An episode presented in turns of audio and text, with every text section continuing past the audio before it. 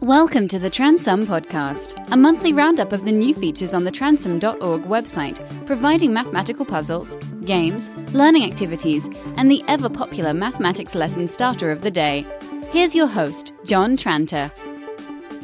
Happy New Year to you, your family, and your pupils. I hope 2016 brings you happiness and that a small part of that happiness comes from your use of Transum online activities. Well, I would, wouldn't I? Well, let's start off the year with a strange puzzle for your pondering pleasure.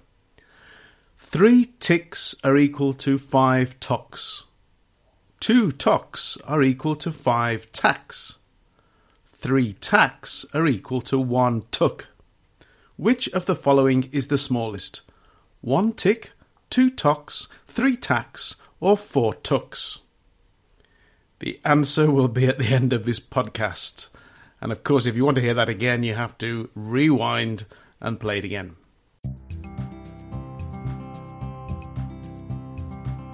You are listening to the Transum Podcast.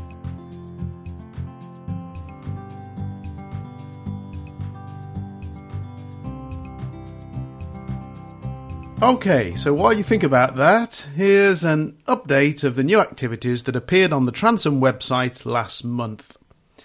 Let's start with the game Numerate. It's the numerical version of Scrabble.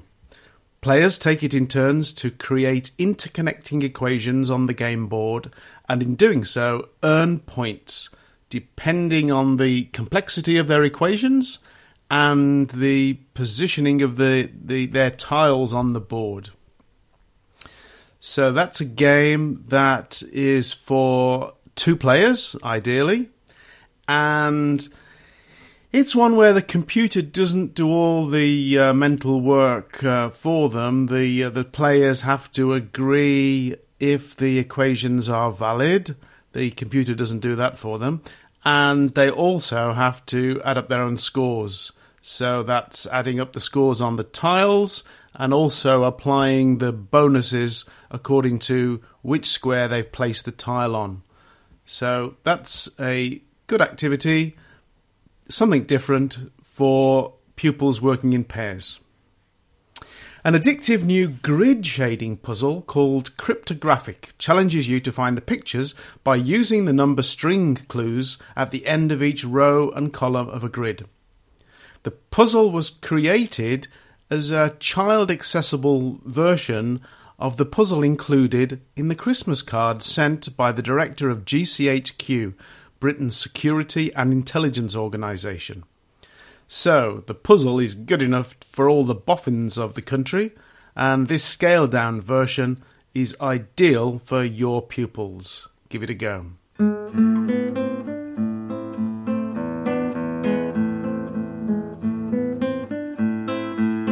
As a maths teacher, do know the ultimate and most, well, probably the first mathematical riddle? It's about the life of Diophantus, the father of algebra, who lived in the second century. The riddle can be solved by forming and solving an equation containing fractions. You can read more about this on another new page on the Transum website called How Old Was Diophantus? Now, this one produces some beautiful diagrams. It's called The Search for Infinity, and it's a trial and improvement challenge in which pupils manipulate Lissajous figures to produce beautiful patterns in their search for the, the rotated figure of eight, um, the infinity symbol. That's something that will give them, a, well, I won't say hours, but many minutes of pleasure and may also produce some nice display work for your classroom. So if you haven't seen uh, the Lissajous figures before, have a look at that. It's called Search for Infinity.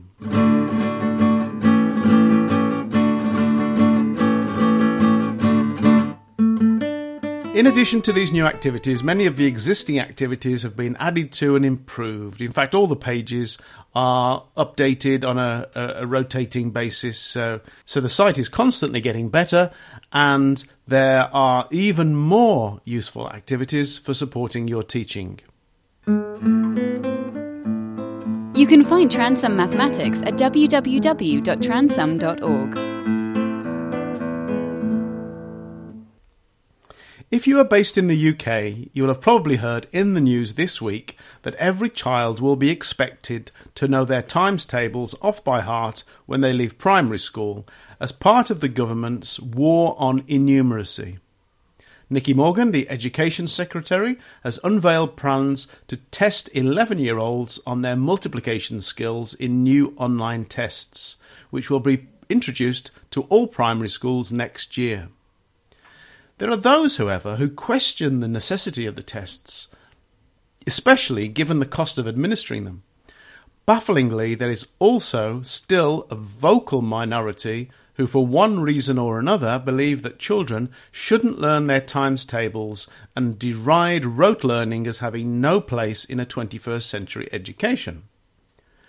Good primary teachers, however, know that a blended is best approach is the ideal, and that a small amount of rote learning of the multiplication tables pays dividends supporting pupils in other areas of mathematics for the rest of their lives.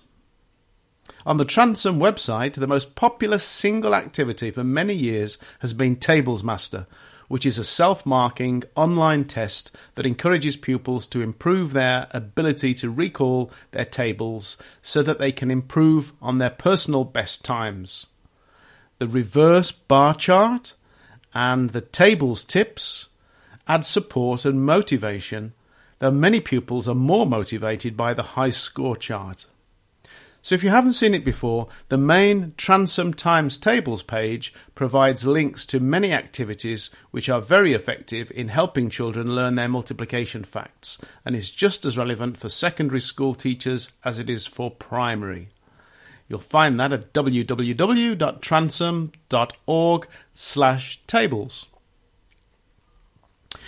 The answer to the puzzle for this week can be answered by expressing each thing in terms of tocks. So, for example, one tick is five thirds of a tock. Two tocks is the same as two tocks. Three tacks is six fifths of a tock. And four tucks is twenty four fifths of a tock. So the smallest, by that little calculation, is three tacks. It's a lot easier to see it in print or online. So if you'd like to do that, go to transum.org slash newsletter and you'll also find links to the other activities mentioned in this podcast. Okay, that's all for this month. Enjoy your January. Goodbye.